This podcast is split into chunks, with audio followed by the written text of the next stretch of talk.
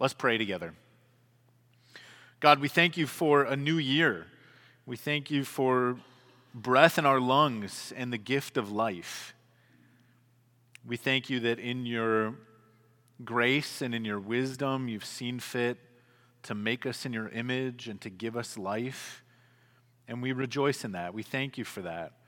We thank you for the last year that we had, and we thank you for this coming year. Uh, whatever joys or challenges that come, we thank you for the truth that Nick was encouraging us with, that you, you walk with us through those things, and we praise you for that.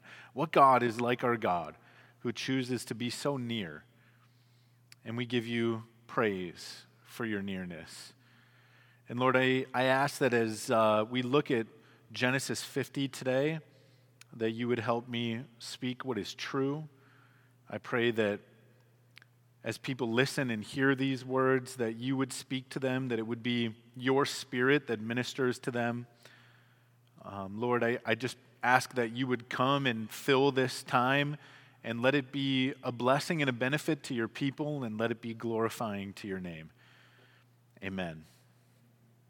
Uh, like I said, we're going to be in Genesis 50. Today, we're going to conclude our study of the book of Genesis, um, which maybe my. Uh, my timing was, was poor because I think there's only like half of our church here. So I guess the other half will just have to catch up on the video online. But I'm glad you're here with us as we finish this up.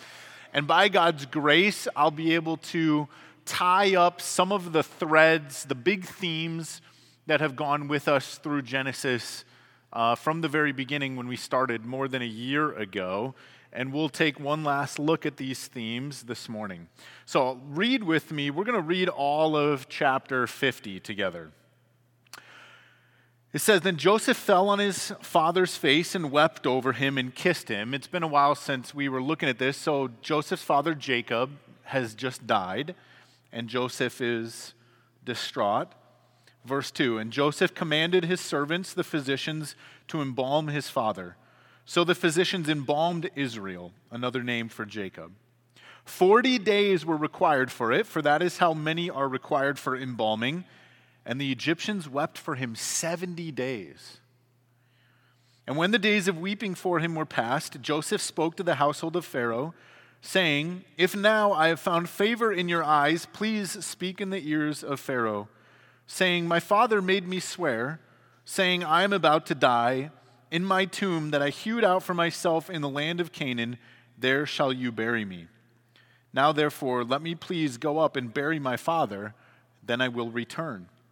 And Pharaoh answered, Go up and bury your father as he made you swear. So Joseph went up to bury his father. With him went up all the servants of Pharaoh, the elders of his household, and all the elders of the land of Egypt, as well as all the household of Joseph, his brothers, and his father's household. Only their children, their flocks, and their herds were left in the land of Goshen. And there went up with him both chariots and horsemen. It was a very great company. When they came to the threshing floor of Atad, which is beyond the Jordan, they lamented there with a very great and grievous lamentation. And he made a mourning for his father seven days. When the inhabitants of the land, of the Canaanites, saw the mourning on the threshing floor of Atad, they said, This is a grievous mourning by the Egyptians. Therefore, the place was named Abel Mitzrayim. It is beyond the Jordan. Thus the sons did for him as he had commanded them. For his sons carried him to the land of Canaan and buried him in the cave of the field at Machpelah to the east of Mamre, which Abraham bought with the field from Ephron the Hittite to possess as a burying place. After he had buried his father, Joseph returned to Egypt with his brothers and all who had gone up with him to bury his father. When Joseph's brothers saw that their father was dead, they said, It may be that Joseph will hate us and pay us back for all the evil that we did to him. So they sent a message to Joseph saying, Your father gave this command before he died. Say to Joseph, Please forgive the transgression of your brothers and their sin, because they did evil to you. And now please forgive the transgression of the servants of the God of your father. Joseph wept when they spoke to him. His brothers also came and fell down before him and said, Behold, we are your servants. But Joseph said to them, Do not fear, For am I in the place of God? As for you, you meant evil against me, but God meant it for good, to bring it about that many people should be kept alive as they are today. So do not fear, I will provide for you and your little ones. Thus he comforted them and spoke kindly to them. So Joseph remained in Egypt, he and his father's house. Joseph lived 110 years. And Joseph saw Ephraim's children of the third generation. The children also of Machir, the son of Manasseh, were counted as Joseph's own.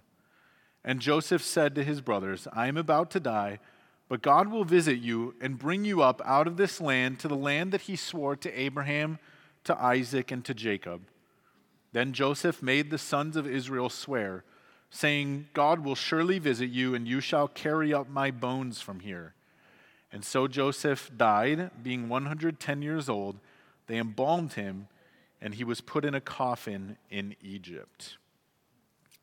So, this chapter really unfolds in three different scenes. If you're using the ESV version that I use, then it's laid out there pretty simply for you with the different section headings.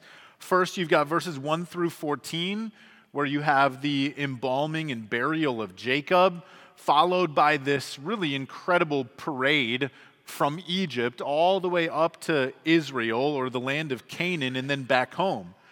And the description there is really detailed and it's a rather impressive ceremony. Uh, but this is, I think, kind of a weird way to spend so many verses at the very end of the book of Genesis, isn't it? So we're going to have to spend some time thinking about that. We'll do that. The second scene, though, in the chapter is the conversation between Joseph and his brothers that unfolds in verses 15 to 21. The brothers fear that now that their father Jacob is dead, he's out of the picture, Joseph is finally going to take advantage of this opportunity to get revenge on his brothers. As if he's been plotting the demise of these men for the last 17 years just waiting for his father to die so that now he can get this revenge. He can finish them off. And instead, what we find is that Joseph very humbly offers to his brothers incredible grace and forgiveness. And then in verse 20, he gives us an amazing statement at the end of the book of Genesis.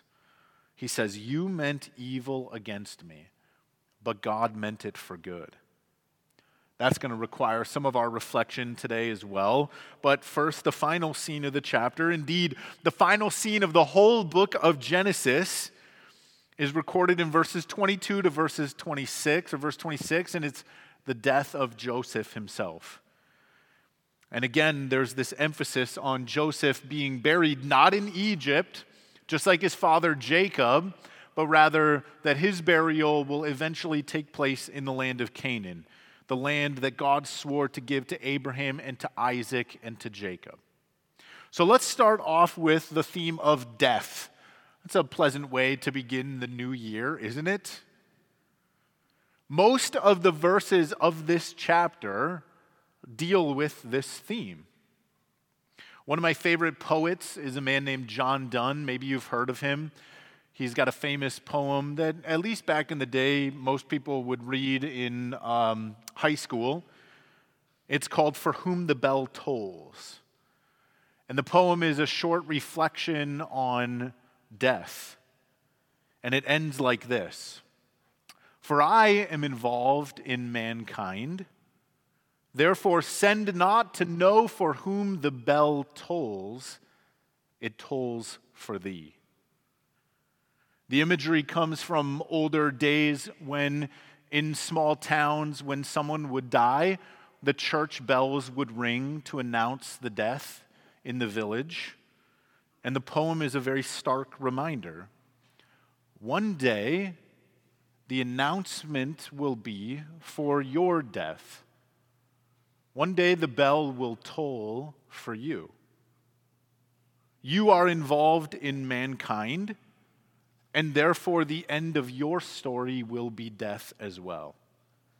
And so the fact that Genesis ends on the theme of death, I think, is actually quite fitting, even though it's also tragic. That's how every human story ends. But the death of Jacob and the death of Joseph that we find recorded here, it's not without hope. Another central theme in the book of Genesis from the early chapters has been this promise that God made to his chosen man, Abraham, that one day God will make Abraham a great nation and God will give him a land to call his own, an inheritance that will be for him and his progeny after him. And the book of Genesis doesn't record for us the fullness of how that promise is ultimately fulfilled. That's a fulfillment that's going to require the rest of the Bible, in fact, in many ways, the rest of human history, to understand how the fullness of that comes to be accounted for. But the end of Genesis here does foreshadow the fulfillment of God's promise to Abraham. Remember, Jacob was given a new name by God. He was given the name Israel. And his children would become 12 tribes, a great nation that would be called by that same name, the nation of Israel. And after his death, the children of Jacob uh, would carry, I'm, I'm sorry, the children of Jacob carry him up to Egypt now, but after his death, the children of Joseph will carry him up and Jacob will be buried in this tomb that Abraham bought from Ephron the Hittite. And Joseph will eventually be buried there as well. And in these verses, we're being told by the Spirit of God that one day this promise that was made to Abraham will be fulfilled exactly as God said it would. Just as the man called Israel found a home for his bones in the land of Canaan, in the final resting place in that promised land, so too shall his children one day possess that same land as their own. And if we were continue if we were to continue to read our Bibles through Exodus and beyond that ultimately to the book of Joshua, then we would see God's promise fulfilled to Abraham over the course of many generations. And so it's fitting for Genesis to end with the burial of Jacob in the land of Canaan because that points us forward in the story to God's promises fulfilled, his purposes succeeding in exactly the way that he intended. It's a reminder that every word of God proves true and our God is indeed faithful. But probably the most significant reason why the last chapter of Genesis puts so much emphasis on the reflection on death, I think is to remind us about the moment when tragedy entered the story, way back almost at the very beginning of Genesis. I know it was a, more than a year ago now that we looked at that, but hopefully you remember those early chapters in Genesis. We began in the beginning with God, the giver of life who spoke the universe into existence by the word of his power, God who was eternally existent, Father, Son, and Holy Spirit, forever in the past. And God then, for his own glory, made the universe and created within it man, giving life to Adam and Eve. The text told us that Adam was wonderfully made from the very dust of the earth, and God breathed the breath of life into him. And then from the rib of the man, God made the woman so that the two were of one flesh. And God gave them dominion over all of the earth, and He said, It's yours. But He gave them only one prohibition that they must not eat from the tree of the garden that God called the tree of the knowledge of good and evil. And God said that in the day that they ate of that tree, they would surely die. And we know how the story goes. The tragedy of all tragedies took place when Eve was tempted by the serpent. She believed his lie, forsaking her trust in the goodness and wisdom of God. She rebelled and she ate that fruit. And she gave some to her husband Adam, who was with her. And through their rebellion, all of God's good creation was plunged into the madness of evil and sin. And we're told in Genesis chapter 3 that God came looking for the man and the woman, and he found them hiding in their shame. And it's recorded for us God said to the man, Because you have listened to the voice of your wife and have eaten of the tree which I commanded you, you shall not eat of it. Cursed is the ground because of you. In pain you shall eat of it all the days of your life. Thorns and thistles it shall bring forth for you, and you shall eat the plants of the field. By the sweat of your face you shall eat bread till you return to the ground for out of it you were taken, for you are dust, and to dust you shall return.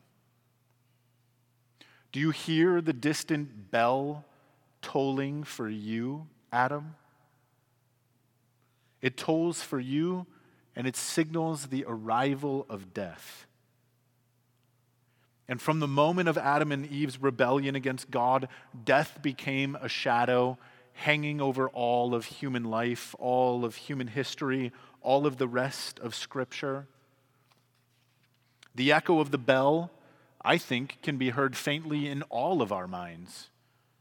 Can't it? Doesn't, in some ways, New Year's remind you that the clock is ticking and the time is coming? It's a little bit closer.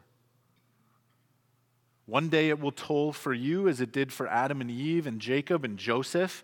And so Genesis ends with death because death reigns over all of the creation that God has made. And this is not just my idea, this is a theme that the New Testament picks up on. Romans chapter 5 verse 17 tells us that because of one man's sin, Adam, death reigned through that one man.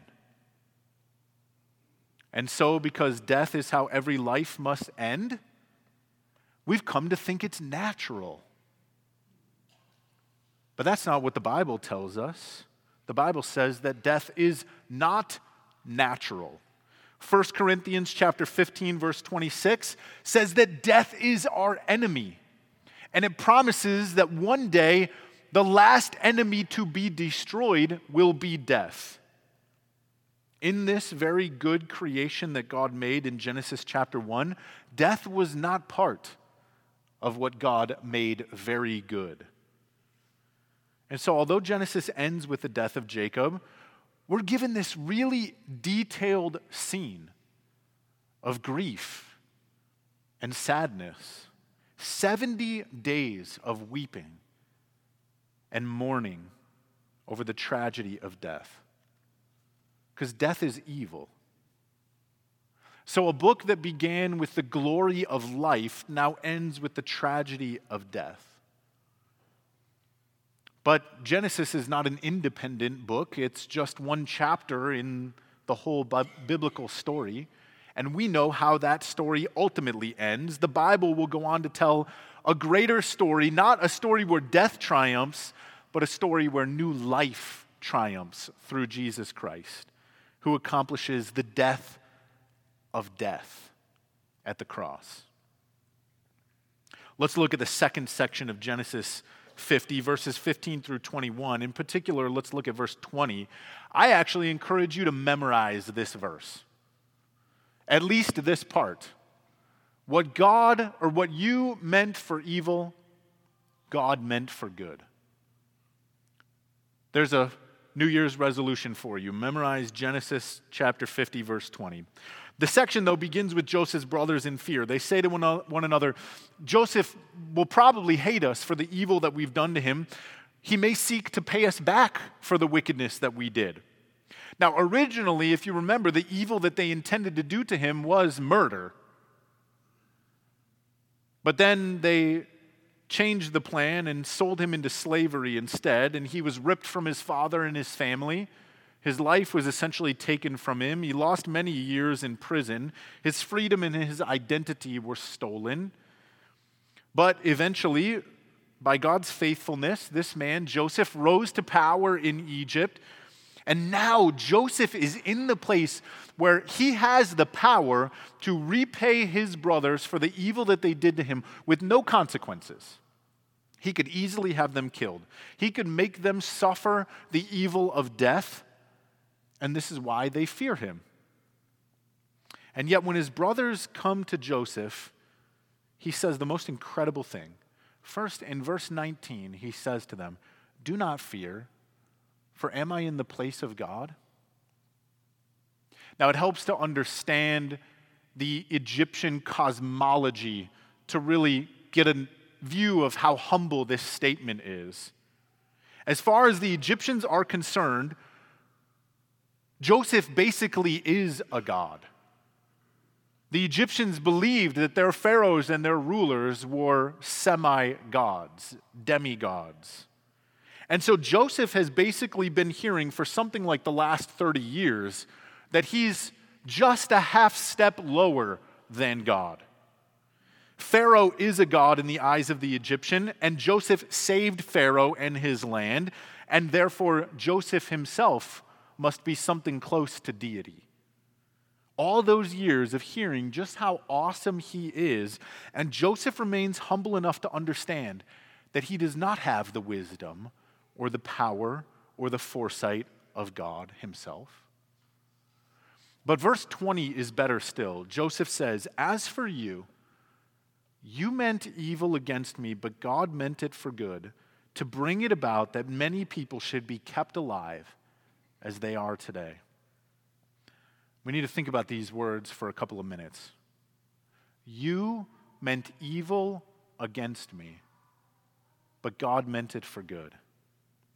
Two things that I want to make perfectly clear here. First, I want you to understand that both halves of this statement are talking about evil. Now, I looked at a couple of different translations. I mentioned I'm reading from the ESV, but just about every translation here says something like, You purposed it for evil, God purposed it for good purpose or meaning is the intention.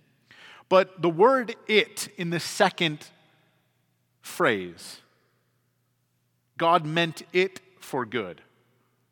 That's a pronoun. A pronoun is a word that stands in for another word, and so we should ask what word is it standing in for? What does the it refer to here? In the Hebrew, this pronoun is uh, it agrees with the word evil in person, gender, and number, which is to say that it's standing in the place for the word evil. So we could read this phrase like this You meant evil against me, but God meant your evil for good.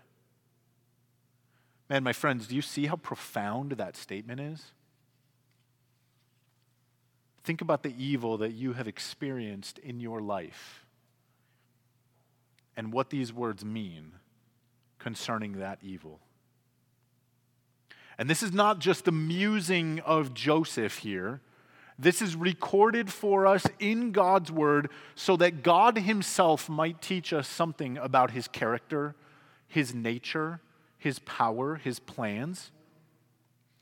As a pastor, how often have I been asked the question, Grady, I just don't understand why God would make me suffer through this evil. Grady, I just can't make any sense of the pain that I'm experiencing. And the answer is always and everywhere the same the evil that you are suffering through, God is at work in the midst of that evil to bring about your good. Do you believe that? Do you really, really believe that? Because if you do, it will change your life. That God means to do good to you through the evil that you suffer through. That's what the Bible teaches us. And we should believe it and we should trust it just like Joseph did. This is why Joseph is an incredible man, because he knew this, not as an idea, but as a fact that set the trajectory of his life. But it gets even more intense if we think about it a little bit more, because Joseph does not say, God used your evil for good. Stick with me on this.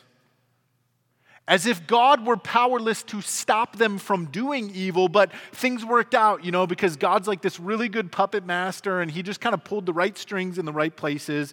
And in the end, there was like, aha, and the trick worked out. That's not what Joseph says.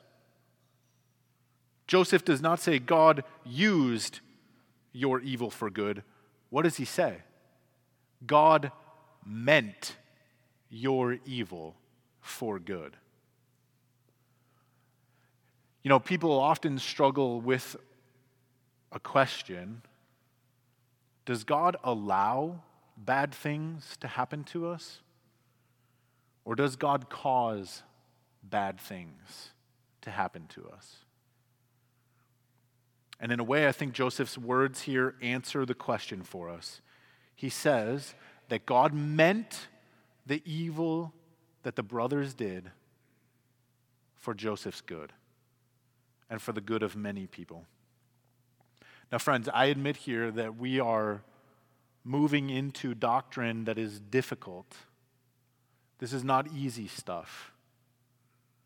This can be a difficult pill to swallow, and it can certainly be a mind bender how this works. But I would say that a right view of God hangs in the balance on this point. It is not a minor point of theology, it is a major point of theology. It's not merely a right view of God according to what the Bible teaches, although that is true. This is also a glorious and exalted view of our God. A God who has a plan and a purpose for everything, a God who is mighty, a God who is so powerful that even evil bends to his purposes and his will so that he might make from it good. A God who is not surprised by anything, but who decrees everything for his purposes because he knows the beginning from the end and he intended it from before the foundations of the world. God is not in heaven reacting to the actions of mankind, smoothing over the mess that we make. God has already decreed the beginning from the end. Genesis did not end up here because God was piecing together some response along the way. That's not why we get to chapter 50. This is exactly how God intended this book to end. From the moment that He said, Let there be light. From before the foundations of the world, God arranged every chapter of the story. From before he spoke the first word of creation, God planned for Jacob and Joseph to die not in Canaan, but in Egypt. And for Jesus Christ to die in your place on the cross as the Son of God. And all the events that unfold in history are part of God's plans. He even works the evil of death for his good purposes and our good because he loves us. Now, this becomes a difficult doctrine for two reasons, and maybe you're already squirming in your seat because you know what these difficulties are. It's difficult first because it might make you wonder whether you have responsibility or choice in the matter, right? Here's the debate. Well, if God is sovereign like this, then what does that mean for my free will? The biblical answer to the question is you are responsible for yourself. You are responsible for your actions. It's right here in verse 20. We are told that the brothers had their purpose. Their purpose was to do evil. They acted, they made choices, and with their actions, they meant evil and they accomplished evil. Just because God planned good for their evil does not mean they are absolved of it as if it's not their fault, as if they did not make a real and meaningful choice.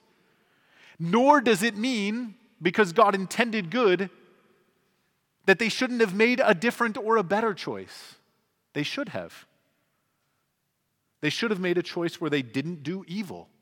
Do you remember back to Genesis chapter 4? After the tragedy of the fall, you get the story of Cain and Abel. And what does God say to Cain, who's jealous of his brother Abel?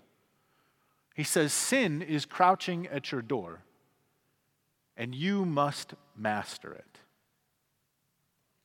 Do not be deceived. Just because God intends to work evil for good does not mean that we can blame God for the evil that we do, nor does it mean that we do not have real and meaningful choices in life. And I don't know how to explain this to you any further. You know, reflecting on this, I'm like, man, God, if only I was a little bit more intelligent, maybe I could explain it to people. I don't. All I can say is this is what the Bible teaches. People do evil by their own choice, and God, in his perfect justice, will judge that evil. And yet, all the evil that man does, God will work it for good. God intends it for good. Now, maybe you're more intelligent than me, but to my puny mind, it doesn't make sense. But God, in His infinite wisdom, has told us in His Word this is how it is. And he's told us that we should do good and not evil. But the other difficulty with the doctrine is that we wonder well, is God really good? You meant this for evil, God meant it for good. Is God really good?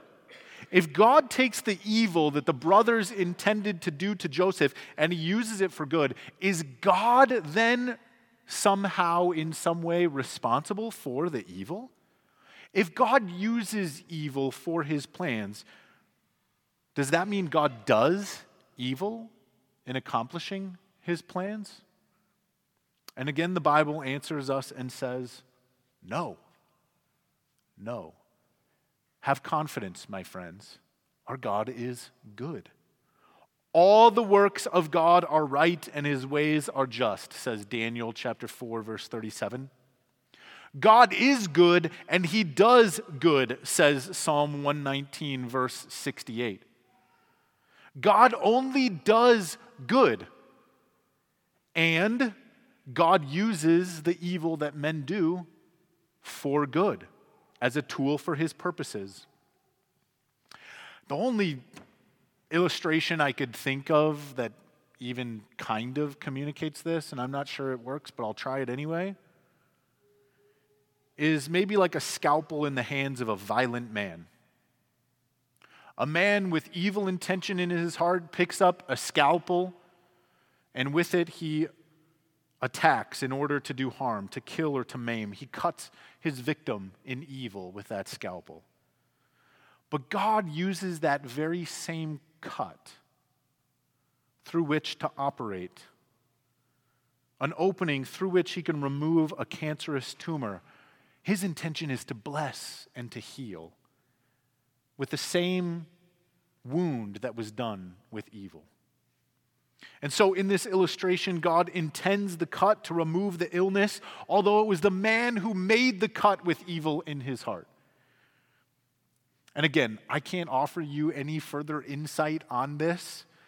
I really don't understand it myself. Men much smarter than me have tried to figure it out. I've read some of their books, and all we can say is there's a mystery here. I can only tell you what Joseph says in verse 20. What the world intends for evil, God means that for good. And God will succeed in his purpose in working it for good. What a beautiful mystery. So full of optimism, so full of hope, so full of rejoicing. Whatever difficulty that we're going through, whatever that wound, that pain, that scar is for each one of us differently, individually, yes, yes, God is working that for good, and He means it for your good. The evil you have suffered and you are suffering and you will suffering, you will suffer, that is God's will for your good. And this is a very fitting way for the book of Genesis to end because it looks backwards to Adam and Eve and it puts their sin in perspective. Have you ever wished, like me, that you could just travel back in time to be with Adam and Eve in the garden? and be like, hold on a second, before you grab that fruit, let me just explain something to you, okay? You're about to make my life miserable. You're about to make the lives of all the billions of other people that come after you miserable. Can we just sit down and have a conversation about this? Or maybe you wouldn't even try and explain. Maybe you just slap that thing out of Eve's hand and say, Don't you dare. Well, guess who had the power to stop that before it started? God did. God could have slapped that thing out of her hand. God could have set the tree on fire like the burning bush. He could have turned the serpent into a piece of fruit. So think about it. What Adam and Eve meant for evil, God meant for good from the beginning. What Adam and Eve intended as rebellion against God so that they might ascend into enlightenment and be like God, the serpent lied to them. That action of theirs that brought the whole human race into tragedy and suffering and sin and misery and death. God didn't stop it. He meant it for good from before the foundations of the world. Now, they did it.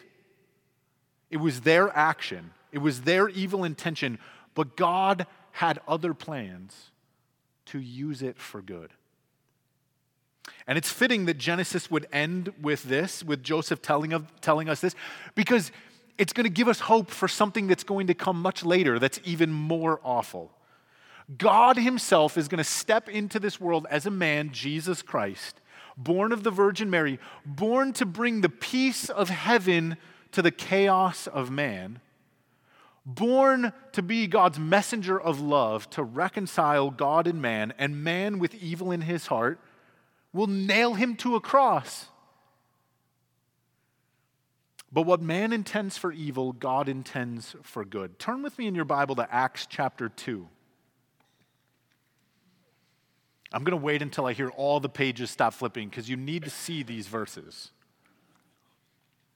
Acts chapter 2. Starting in verse 22. Now, this is recorded after the death and resurrection of Jesus Christ. And in Acts chapter 2, starting in verse 22, we read Men of Israel, hear these words.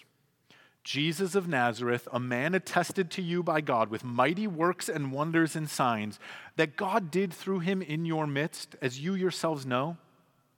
This Jesus, delivered up according to the definite plan and foreknowledge of God, you crucified and killed by the hands of lawless men. God raised him up, loosing the pangs of death because it was not possible for him to be held by it. Do you see how similar these words are actually to the words that Joseph spoke to his brothers? Men of Israel, you meant evil against God, but God meant it for good, to bring it about that many people would be kept alive. Here we're told that what man intended through the evil of the cross, God intended for good. This symbol is a symbol of God's intention for good to man. And it symbolizes the awful, brutal evil of the murder of the Son of God. And if God intends the cross for your good, then how much more can He work all the struggles that you go through? for His good purposes. Whatever hardship you're presently going through, whatever hardship 2023 might bring your way, God has planned and purposed it from before the foundations of the world to walk with you through those hardships because He loves you. And so we can say at the end of Genesis God is truly in control of all things. Nick, right on, man from the breath of life which God gave to people to the moment that God takes that breath of life back, God is in control. From the families to whom God gives children to the nations that rise up from those children, God is in control. From the evil which man devises in his corrupt heart to the goodness of the cross, God's in control. From the tragedy of the fall to the glory of his eternal kingdom, over all of it, God is in control. Christ rules and reigns over everything, even over death. Oh, death, where's your victory? Death, you who reign over human history, where is your sting? Because God used the evil of death to bring about the glory of Christ and the salvation of man. Oh, the depth of the riches and wisdom and knowledge of God. How unsearchable are his judgments and how inscrutable his ways. For who has known the mind of the Lord? Or who has been his counselor? Or who has given him a gift that he might be repaid? For from him and through him and to him are all things. To him be glory forever. Amen.